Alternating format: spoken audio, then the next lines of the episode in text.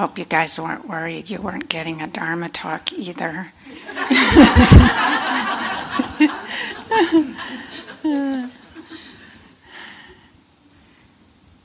It reminds me of the early days here, the three month retreat. They had these teachers who taught all 12 weeks, which was pretty hard work. So in the middle, they'd have a week, and it was called Independence Week. And basically, the teachers left for a week. uh, that didn't last. but I was sitting in the staff dining room with uh, my colleagues and uh, just enjoying each other's company. I'm sure sometimes you hear us laugh in there when you uh, walk by. I hope you feel mudita and that you, you know, get to share some of the joy that we have in just being together. Dharma buddies being together, it's a good thing. A lot of Dharma buddies here tonight. Anyway, sorry about the um, equanimity, pra- or not the equanimity, the Brahma Vihara practice. Uh, there was a little confusion about scheduling, so we'll see what happens. You got a little taste of what it's like to practice in Asia. Like when I practiced in Burma, like things changed all the time, last minute. One thing was supposed to happen, then something else would happen, and uh, it teaches you flexibility.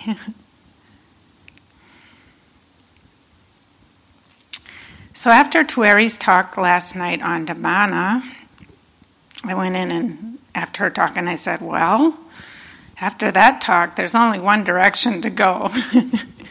Back towards slogging it out, carrying those books one by one. So we're going to go back to slogging it out here by talking about aversion tonight. Really, our practice is a mix of slogging it out and not slugging it out. so, as a reminder, I'm talking about these three uh, major challenges in um, our human lives these challenges of craving or desire, aversion, and uh, confusion and delusion. And just a reminder, too, and you already know this, I guess, you should know this if you've been paying attention, that we have to deal with all three of them. But knowing which one we specialize in can sometimes be helpful. Not to create an identity around that, but to understand our tendencies, understand what might be helpful for us in practice. And if you if calling it a personality type doesn't really work for you, call it a primary coping strategy or um, a control strategy or a protection, primary protection for living in this dizzying, scandalous world of ceaseless change. We're just trying to figure out how we can cope. And the greed types aren't necessarily greedy, it's just that their primary strategy for living in this dizzy world, dizzying world, is um, to move, see what they like, and move towards it. And the aversive types aren't mean, it's just their primary strategy is to move away from what they don't like.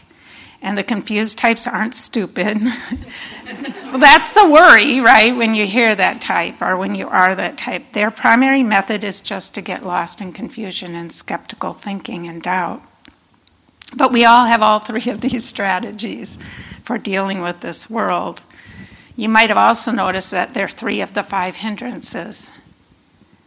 They're also part of the um, third foundation of mindfulness the first foundation being the body, the second foundation, feeling tone, and the third foundation is um, knowing the mind and the heart. And the beginning instructions in the sutra, it's very short, but the first um, part of that third foundation says, Know when the mind is imbued with craving and know a mind free of craving. Know when the mind heart is imbued with aversion, know a mind heart that is free of aversion. Know the mind and heart that are imbued with uh, delusion, and know the mind and heart free of delusion. And then there's a bit more related to concentration and scatteredness and a few other things. But it begins, and I would say the central part of that third foundation is these three um, strategies or challenges that we have in our practice, both to know when they're present and to know when they're absent, when we're free of them. So we step into the unknown by considering whether these strategies actually serve us and being willing to try something different. And hopefully, the talks that I'm giving will kind of give us ideas about how we might do that, how we might try something different.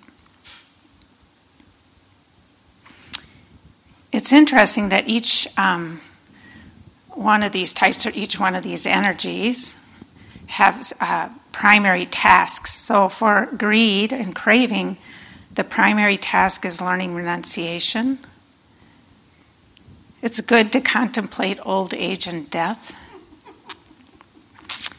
And um, it's good to have very simple and even unpleasant surroundings to help you become disenchanted.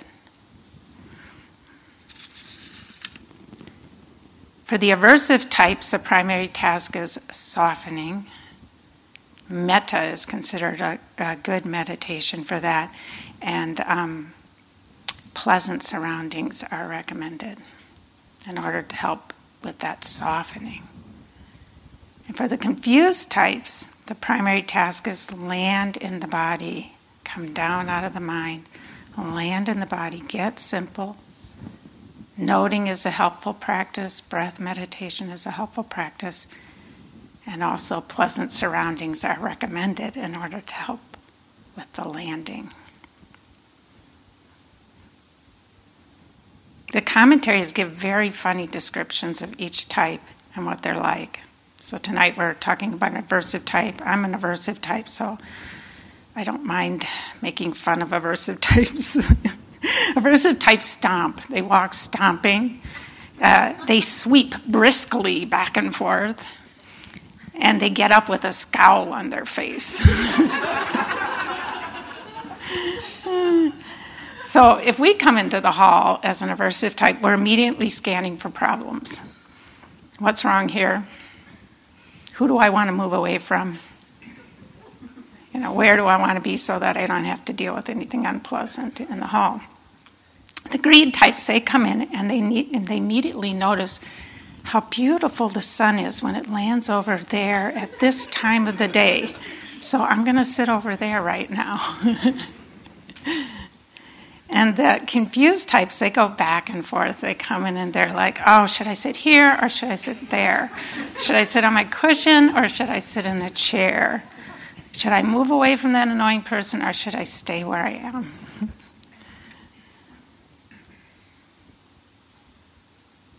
Aversive types see what's wrong in um, situations and they easily overlook what's beautiful. Greed types see everything in good in a situation and immediately and tend to overlook the drawbacks. Aversive types usually say no to something new. So I see that myself when like something new is proposed, some change, something different, my immediate reaction is no.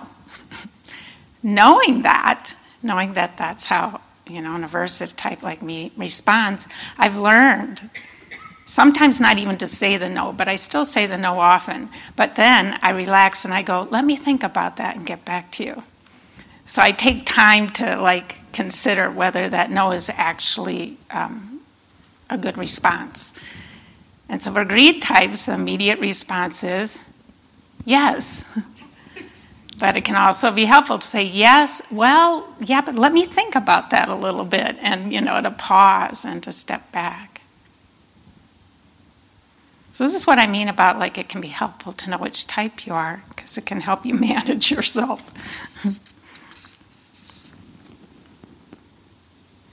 and confused types um, who sometimes get forgotten uh, need to drop down out of their heads enough to know what they want to feel.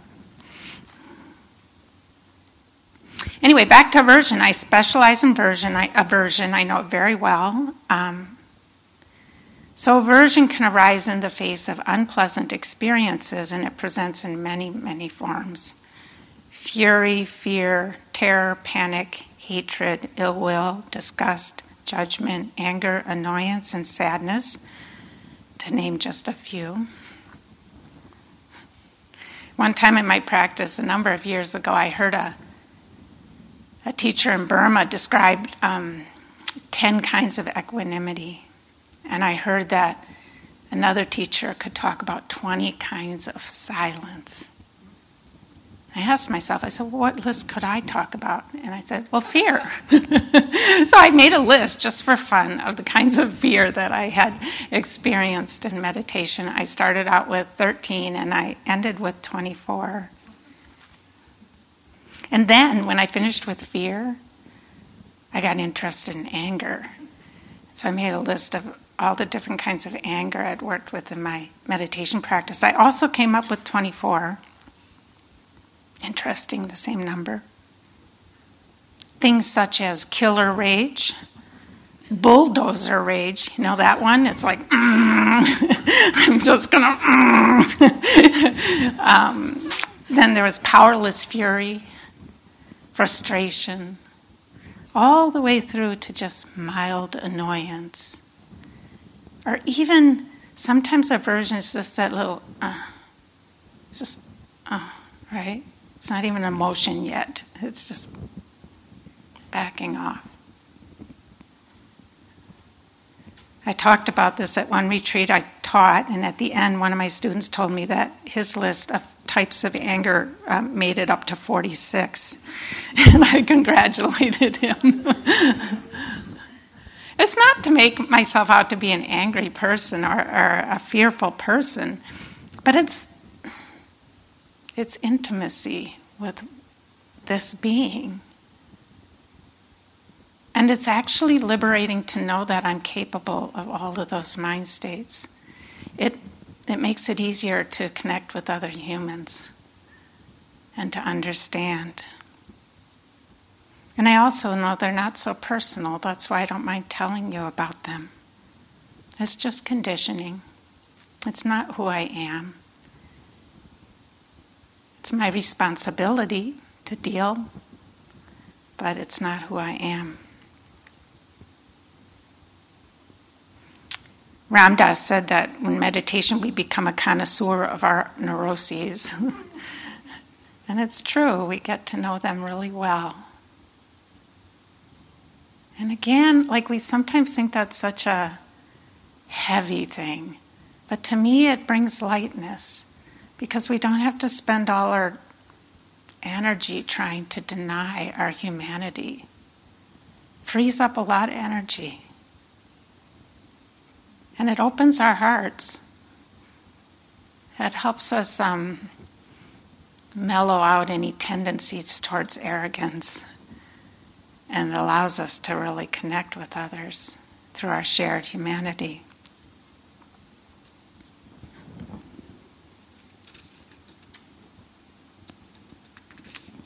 Sometimes I like to tell a story about the first time that I, well, the second time I traveled to Burma. The first time I was um, 27. That was, uh, and then the next time I went back, uh, I was close to 40. I, I, um, I decided that meditation in the United States felt kind of easy because there's so much control over our environment, and I wanted to be challenged and stretched. So I went to do a three week retreat in the Sagaing Hills region of Burma that I've talked about some. And I have a very sensitive body. It's very easily impacted by the environment. So I had a little bit of trepidation, but I was ready. I wanted to do this.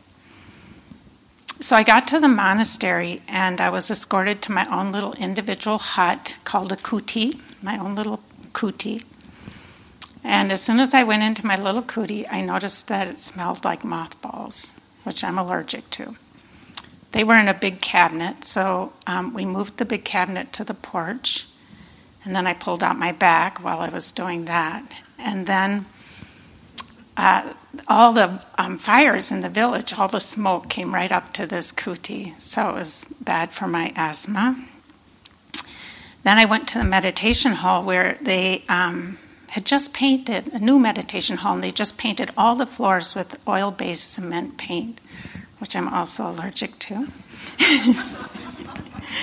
and then that night, they had an all night celebration because there was a massive ordination of young men. And so, as in the story I read the other day, when there's a, a celebration, they have big, very, very loud um, uh, loudspeakers, very blasting all night, which includes, um, in Burma, it includes Burmese music, but it also includes American music with Burmese lyrics because they weren't allowed to have English lyrics because of the government forbid them.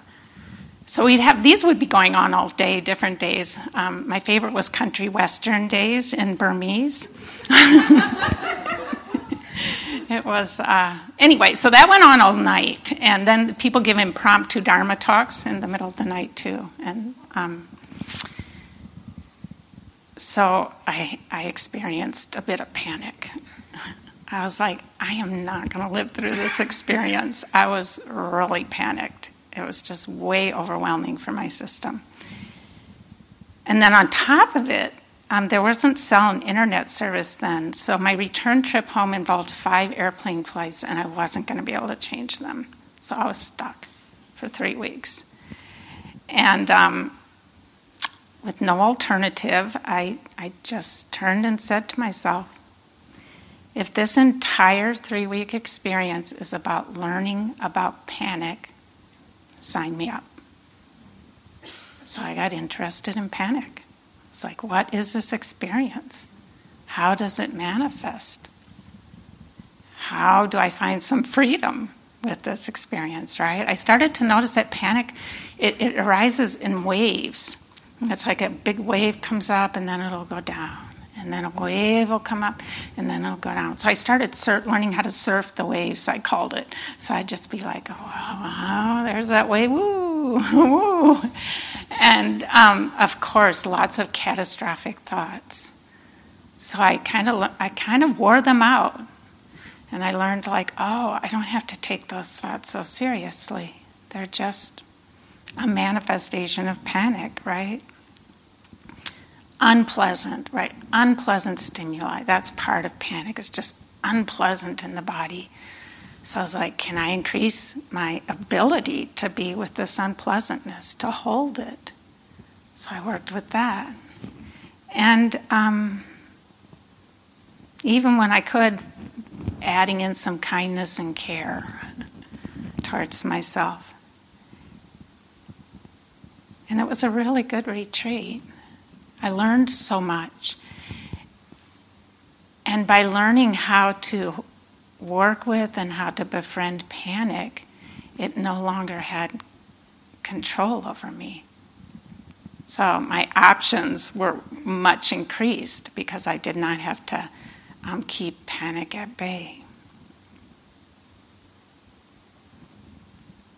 So that's an example of aversion and how we can um, turn towards it and, and use it in service of our liberation, you could say. Let it teach us, let our encounter with it teach us how we can be free without having to get rid of anything.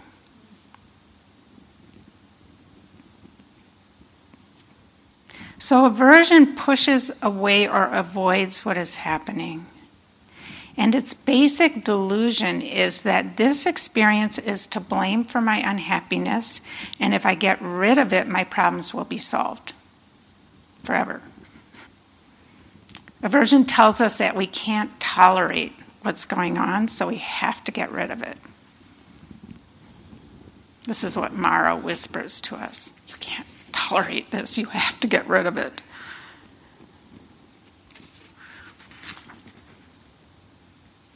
Also, an aversive mind state, another one of its delusions, is that this unbearable experience is going to last forever. So, therefore, we must eliminate it. Aversion, like all afflictive mind states, is wholeheartedly self centered. Its job is to take care of me. And that is central when aversion is strong. It's protective because it upholds the fantasy that we can control the world around us and within us. It tries to shield us from the truth that unpleasant experiences arise whether we want them to or not, and at times we have to bear them whether we want to or not. So it gives the illusion of control. If I hate this thing enough, it will go away. That's the secret, what it's telling you back there while, you're, while we're busy hating whatever it is, or being angry at whatever it is, or having ill will. So we move towards it to really get to know it intimately. One time I told a group, I like hatred. And they kind of were shocked. They're like, huh? I'm not saying that I want to cultivate hatred, but we have to admit to ourselves that we like aversion, or we partly like aversion. Hatred is really protective, it's hard, it shields the heart. Hatred says, I'm invulnerable. You can't get to me. We like that. Aversive mind states uh, shield the heart in this way. However, we pay such a high, high price, right, for that protection, that invulnerable, the illusion of invulnerability, anyway. But there is some actual truth to it. We, are and the the price is um, stress because it's stressful to do that, and alienation, alienation from life. It's lonely behind that wall. So we get motivated to to um, look deeper and to consider alternatives besides for aversion as a way to deal with the unpleasantness of life, the unpleasant experiences of life. So, the instructions for um, being with aversion are pretty much the same as the instructions for being with craving. Sorry, no new and improved instructions to offer tonight. But as with craving, um, when aversion is really strong and it's going to overwhelm us or cause us to commit uh, unethical, unhelpful, or harming actions, then we um, we uh, find some way to contain it, right? If it's if it's something that we're just sitting here and is overwhelming us, we we stand up, we look out the window, we go for a walk, we do uh, things to bring us out of the experience and help us regain stability. If we're seeing another yogi who is doing things in an incorrect manner and we feel like we want to write them a note, we restrain from that. We, we hold ourselves back. We use even, you know, we might have to use some pretty like strong energy, like, no, I am not going to go there. I'm not going to do that. So there's ways that we move away from aversion, we contain aversion, all of that um, when it, it's overwhelming.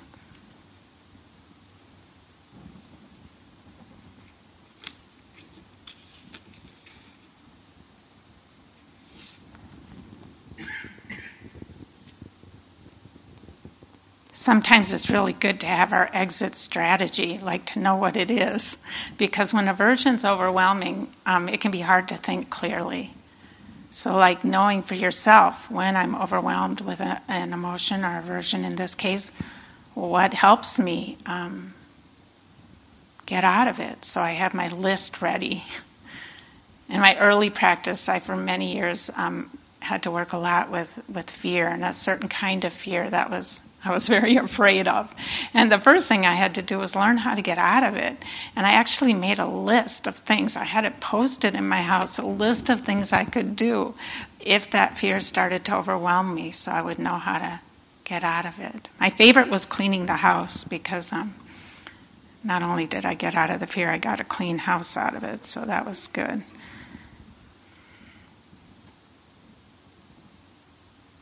There was a question this morning like, how do you know when you investigate these kinds of um, mind states that arise, afflictive mind states, and when do you just put it aside and um, come back to your anchor? I kind of like that Tuere didn't answer it, um, but I'm going to give a couple of hints. So when other times when aversion calls our attention, we're sitting here minding our business and something happens and we find ourselves in an aversive mind state. And we have the energy and we have the interest, we can turn towards it to really understand what is this? So, how does it present in the body? Are there uh, um, I know this is a review, but it's always good to review. So, where do we feel it in the body? Maybe if it's anger, there's a clenching here, right? Or if it's fear, maybe there's a kind of shakiness.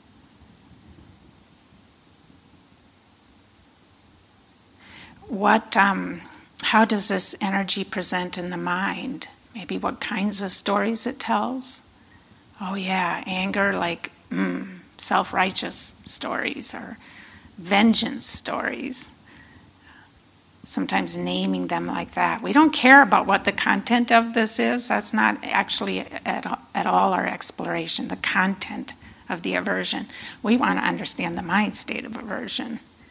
But sometimes, like, kind of the categories of thoughts can help us to understand more deeply, to catch the thoughts before they take off too far.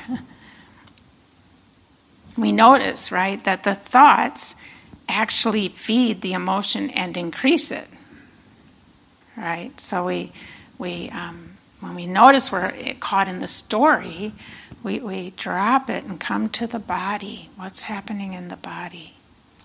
It helps us be with this mind state without getting overwhelmed.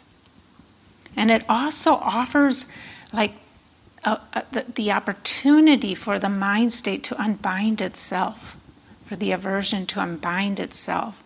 Sometimes, um, sometimes it just sticks around for a long time and really rips, and, and that's your experience. But other times, um, it, it might be layers. So we think that what we feel is anger, but then we see, oh, yeah, no, what, what it is is it's hurt.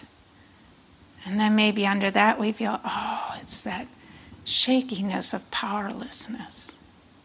Right? So, so just being with it, it uh, sometimes reveals like layers of what's what's fueling what. So we so we, we, we soften into the experience. Aversion has sharp edges. It's it's hard. And so we see, can I just soften into this experience a little bit?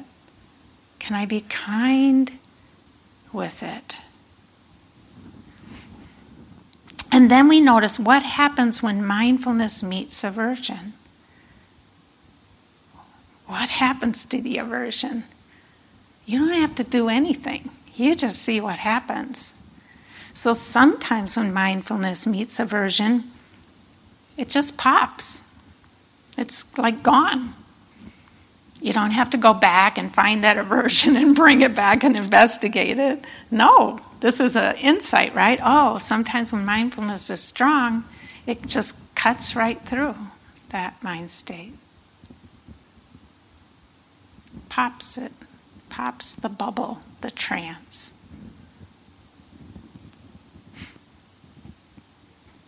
So we try to give it some space to be.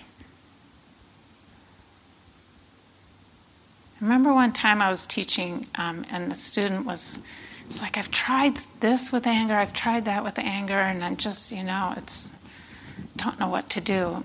And he said, Have you tried giving it space? This was before uh, a meditation afterwards. He was like, Yeah, that.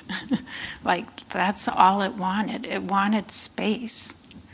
I even think sometimes for me it's like increasing the space of my of my rib cage of my of my of my heart area my of my you know torso just to allow its space to be there with mindfulness and the unbinding isn't really our business.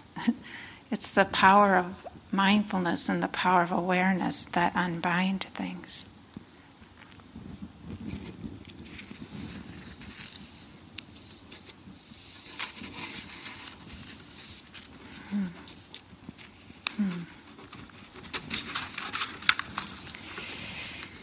Hmm.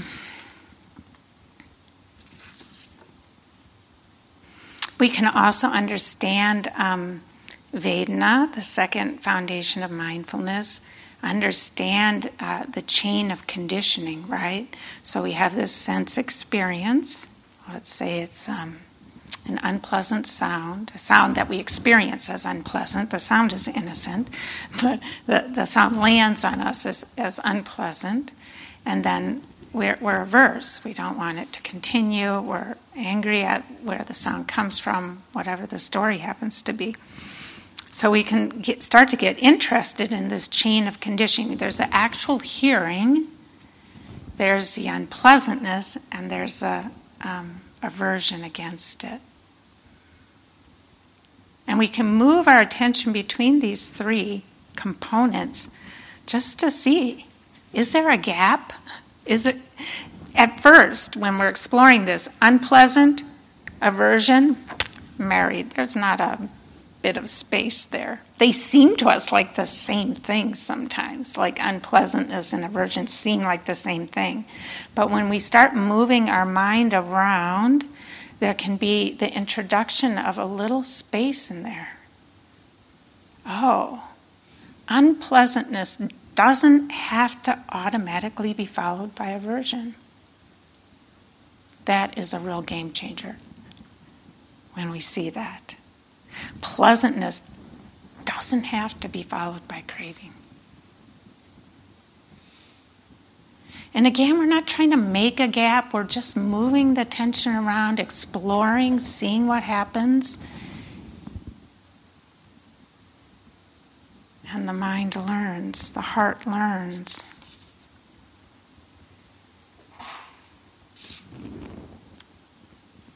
And then, and then the heart and mind consider maybe we can just stop with it's unpleasant. You know, like all that extra drama about that person making that noise and what's wrong with them and how they shouldn't be doing it and etc. etc. Maybe we don't have to do that. That's stepping into the unknown that Tuere was talking about last night. It doesn't have to be so esoteric. The known is it's unpleasant and you feel aversion.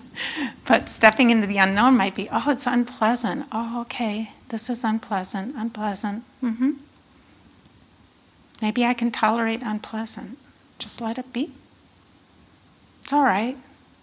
It happens. Life's like that sometimes.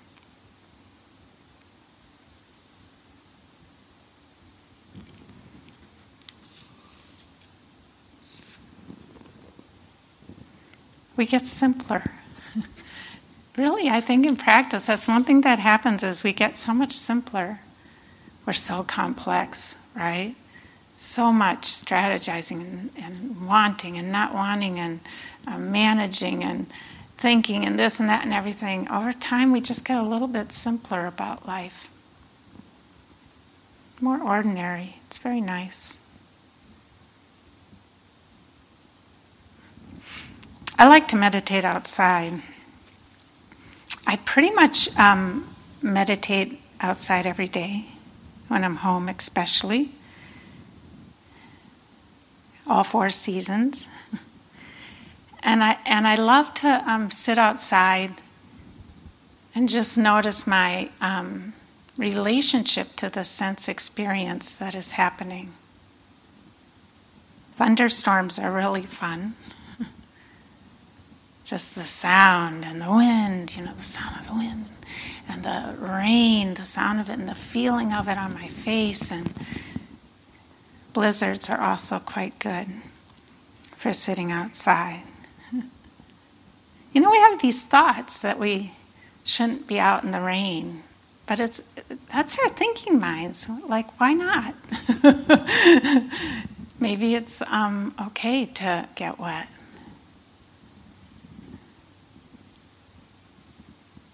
Maybe it's okay to sit outside in the middle of a blizzard. I, I, I do make sure I don't get hypothermia. you know, you use your wisdom. But blizzards are just, it's like, what, how does my system brace against the cold? Or against the stinging on the face, or against the fear, right? It's like, is there a bracing that happens? I'm so curious about that. And then it's, does that bracing have to happen? You know, that bracing is a form of aversion. So, is there a way that we can rest in whatever life is offering us in this moment? And when you're outside, you don't have a lot of control. That's why I like meditating outside.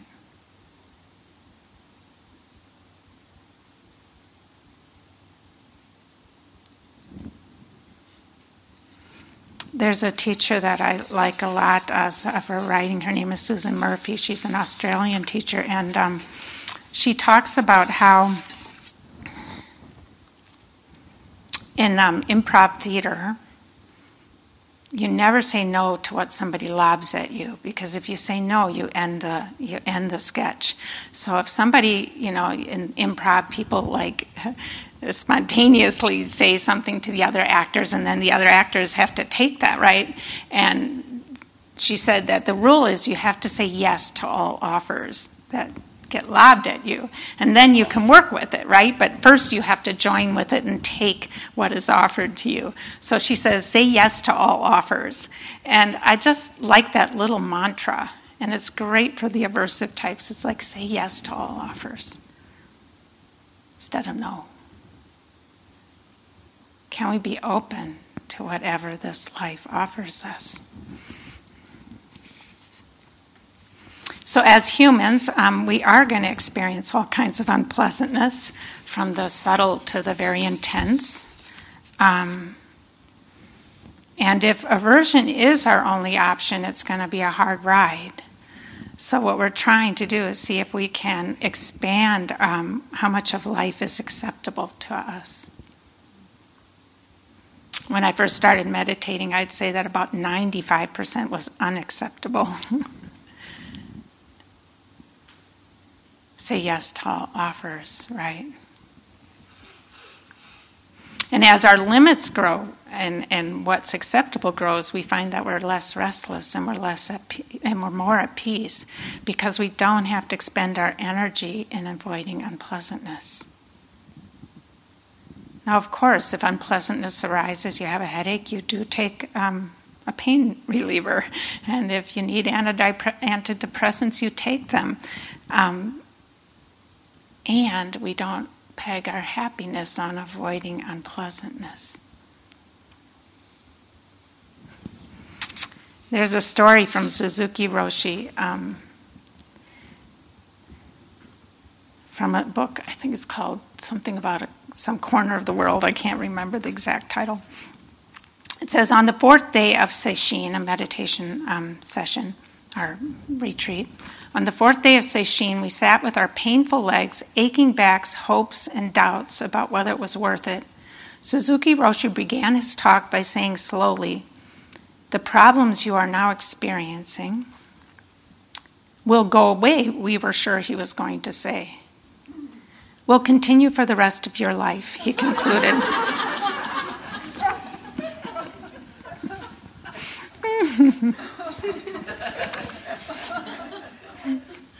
say yes to all offers. there's a kind of surrender. We like that because there's a kind of surrender that happens when we hear that, right? It goes, it just kind of pops our delusion that somehow we think we're going to get rid of the unpleasantness of life. And it helps us put our energy where it's actually useful, not in trying to get rid of what's unpleasant, but in establishing a relationship of accommodation, of space, of peace with these parts of life.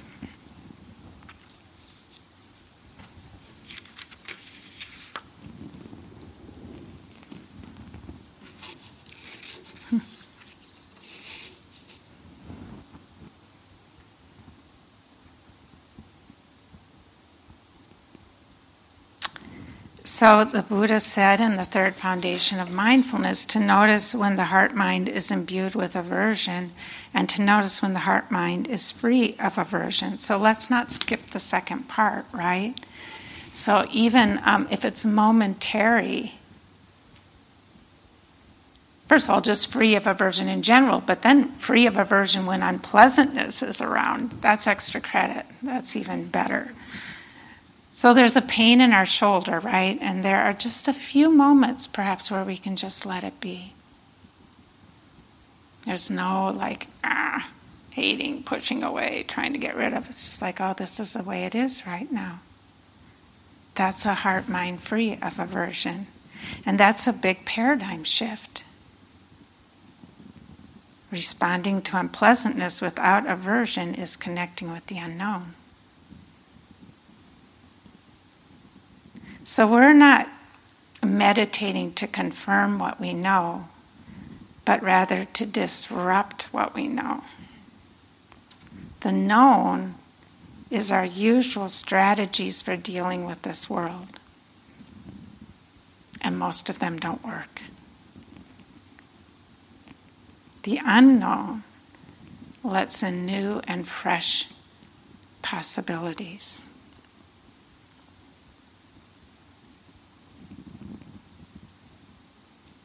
The unknown is maybe my heart can be wide enough to hold this unpleasantness with softness, with kindness, free of aversion. Maybe it's only a second, two seconds, but those are powerful moments and they build on each other.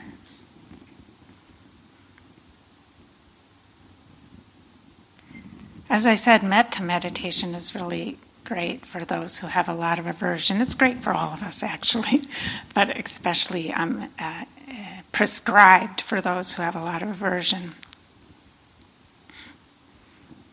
In my early practice, I did not like metta meditation at all. In fact, I disliked it. In fact, when it was offered in the hall, I did not come because I disliked it so much. It was so far from the state of my mind and my heart that I just I couldn't even deal with it because it, my heart was filled with so much aversion. When I think of my first long retreat, that's all I remember is aversion. it was pretty constant. I would go into my meetings with my teacher and be like, well, you know, right now it's been a lot of anger and then some sadness. And then I'd go into the next meeting, well, it's been a lot of sadness with a little bit of anger. and this went on for weeks and weeks. And yet, somehow, um, I knew it was freeing. It felt like I was getting to know myself, maybe for the first time.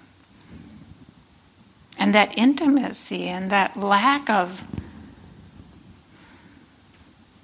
the taking down the walls within my own heart were worth it. Were worth hanging out with anger and sadness week after week. Eventually it changed. Anyway, I wouldn't come to the metta meditations for eight years.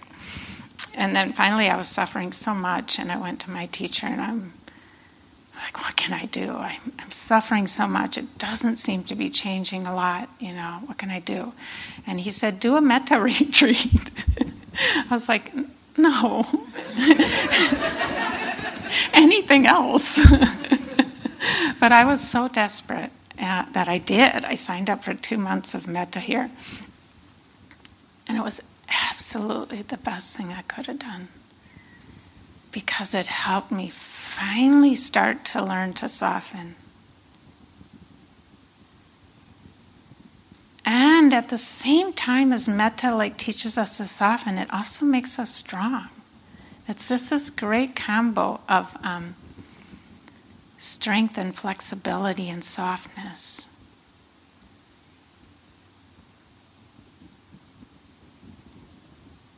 And then um, I dropped into deeper suffering, which was what I needed to do to move forward. It, came, it made me strong enough to be able to do that. So while we're dealing with all of this aversion, um, the Visuddhimagga, the uh, the commentaries, talks about, like I said, about the different environments that are good for the different types. So the aversive types, it's very detailed. They should have sheets made of the finest silk, the most deliciously well seasoned food served in beautiful bowls their, the path to their hut should have flowers on each side. Um, their servants should be handsome. It goes on and on. but um, at least it's some consolation for us aversive types, right? Because, like, and you know, the the aversive types in some ways suffer the most, um, obviously. So all three types are definitely suffering. But again, it's just to help us um, maybe start to trust the world a little bit more. The aversive types aren't big on trust. Maybe we can, yeah, start to soften into the world and land here with some trust in the beauty.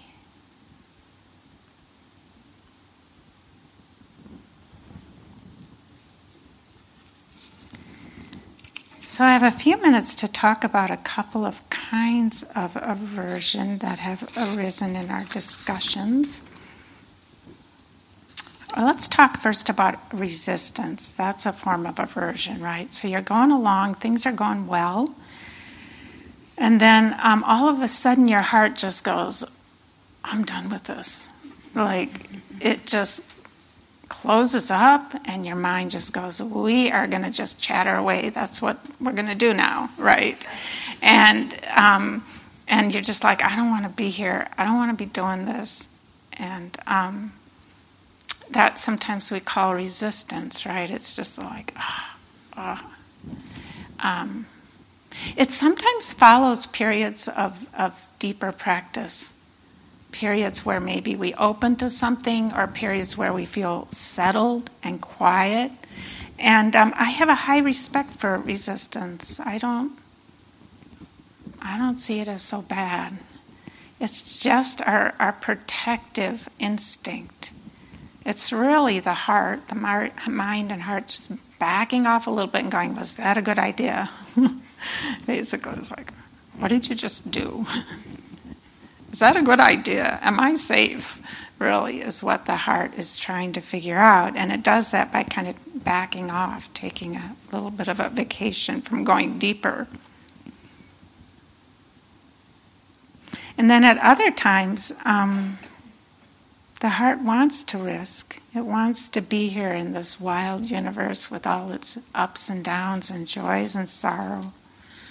It's willing to step into the unknown a little bit, let go of our usual landmarks, curious, engaged. And these two kind of they feed each other. The resistance feeds the um, uh, uh, gives the support that allows the, the mind and heart to open and and um, explore, and then that exploring um, just brings up the protection, the protective backing off, and they're they kind of on some level, for many of us, they kind of go back and forth. Maybe in one sitting, maybe in one year, or several years at a time. I've gone through periods of my practice where it's like really calm and all great for like, you know, a few years or something. And then And then something happens, and it's like, oh, it's more turbulent. There's more happening and coming up. That's okay. That's the that's the cycles. Because then after we we we meet whatever this is, however the resistance um, shows up, then then we go deeper into more quiet. We can learn to trust all of that. We learn um, to respect our heart and not to boss it around. We love to boss our heart around, to tell it what it should and shouldn't do, how it should and shouldn't feel, when it should be open, which is always preferably. And um, the heart gets a little, um, doesn't like that so much. It's like, wait a moment. so we learn to respect the heart, to listen to it, to allow, and to let it explore at its own pace.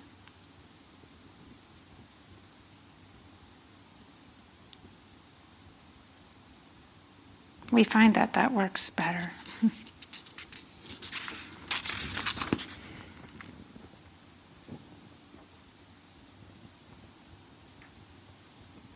we find um, as we're able to work more with aversion that we can start to play with it a little bit, that we don't take it quite so seriously, that, there are holes poked in its opaqueness and we can kind of see through it. One retreat I did a few years ago, um, I was doing chanting, so I would chant every morning um, around 7:30 and once a week, the the, the um, crew that took care of the grounds would come, and they would uh, rev up their leaf blowers right under my window, right at that time.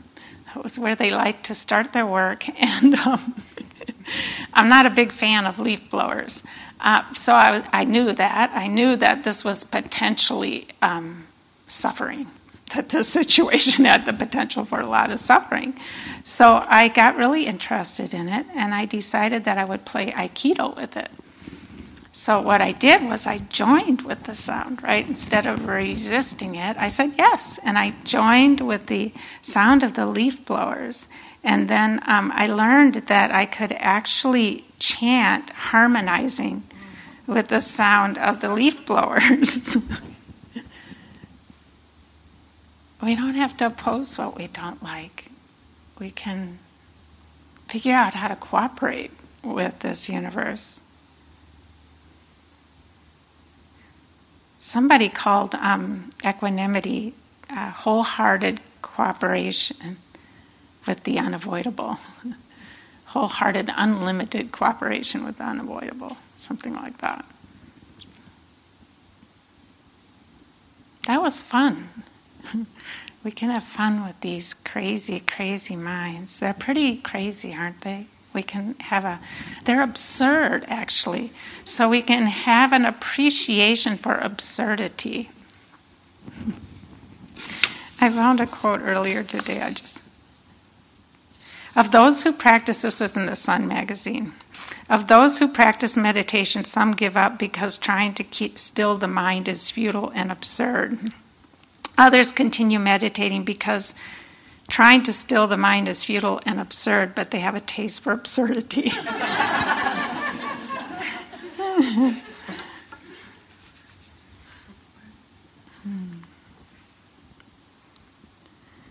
Some books on meditation imply that you'll quickly stumble upon inner peacefulness.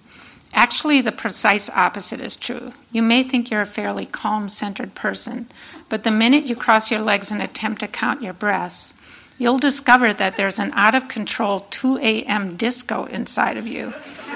In fact, two discos, each playing separate songs at ear splitting volume, each filled with frantic dancers and mismatched polyester.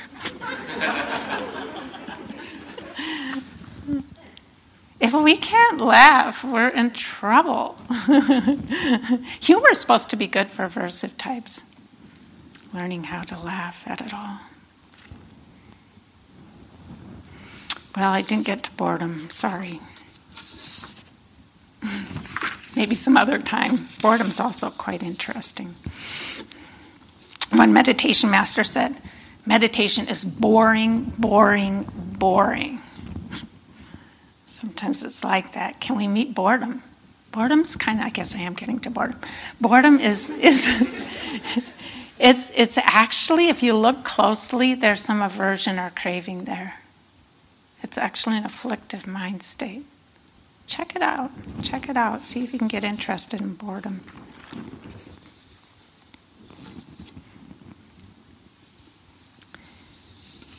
So I would say that we know that our practice is, is mature when we stop complaining about life.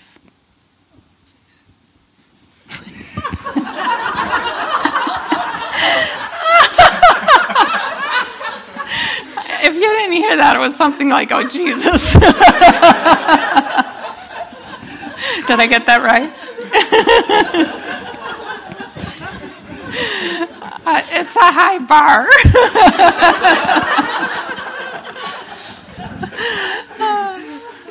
how about we complain less about life?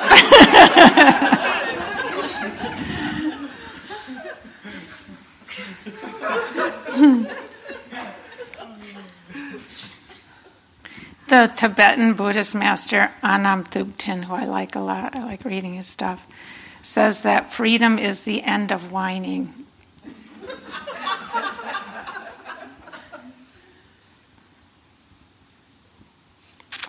There's a Zen Buddhist story that describes a disciple who's seeking peace approaches a master named Sono. She instructs him whatever happens, to say, Thanks for everything. I have no complaints whatsoever. Say yes to all offers. Thanks for everything. I have no complaints whatsoever. And as we tame aversive mind states, we increasingly live from this receptive space of no complaints whatsoever.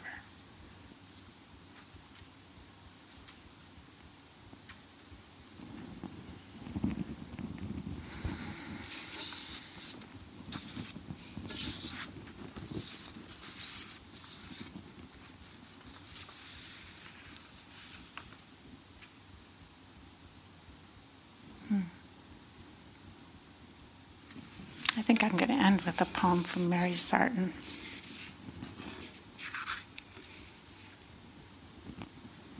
Let's just close our eyes and listen to it from a kind of meditative space, if you're not already sitting that way.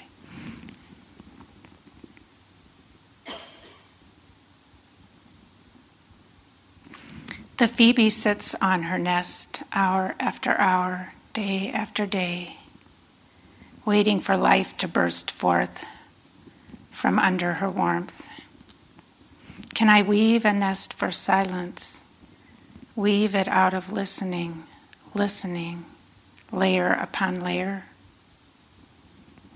But one must first become small, nothing but a presence, attentive as a nesting bird, proffering no slightest wish, no tendril of a wish toward anything that might happen or be given. Only the warm, faithful waiting contained in one's smallness. Beyond the question, the silence. Before the answer, the silence.